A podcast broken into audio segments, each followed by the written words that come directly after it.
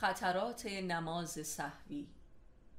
می‌دانیم که خداوند در کتابش بر نمازگزاران صحوی و ریایی فریاد کشیده و آنان را در جرگه دشمنان دین قرار داده است.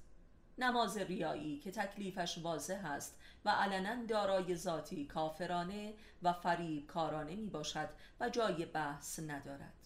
و اما از نماز صحوی که همان نماز از روی عادت و وراست و اکراه است می‌دانیم که نماز ستون دین و عبودیت به معنای پرستش است و پرستش از عشق و شوق و نیاز قلبی و روحی است اگر کسی را که قلبا دوست نمیدارید مستمرا چاپلوسی کنید و از وی درخواست رحمت نمایید چه اتفاقی می افتد؟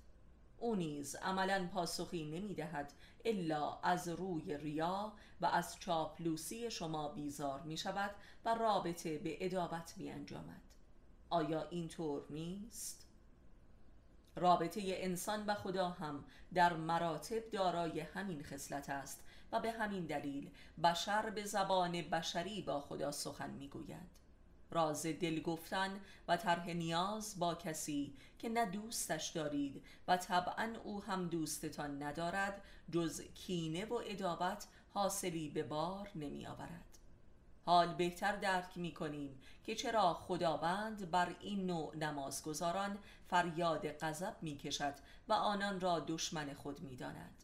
یعنی نماز این چونینی موجب گرایش به اعمال ضد دینی می شود و به ادابت با خود خدا هم می رسد زیرا رابطه ای برقرار نمی شود و نیازی ادا نمی گردد بایستی نماز صحوی را همتراز رابطه ای فاسقانه و زنایی دانست.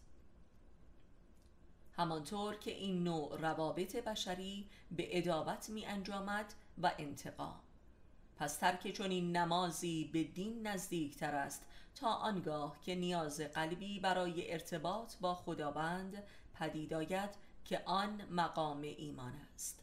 ولذا خداوند در کتابش فقط مؤمنان را دعوت به نماز کرده است یعنی دلدادگان به خدا را.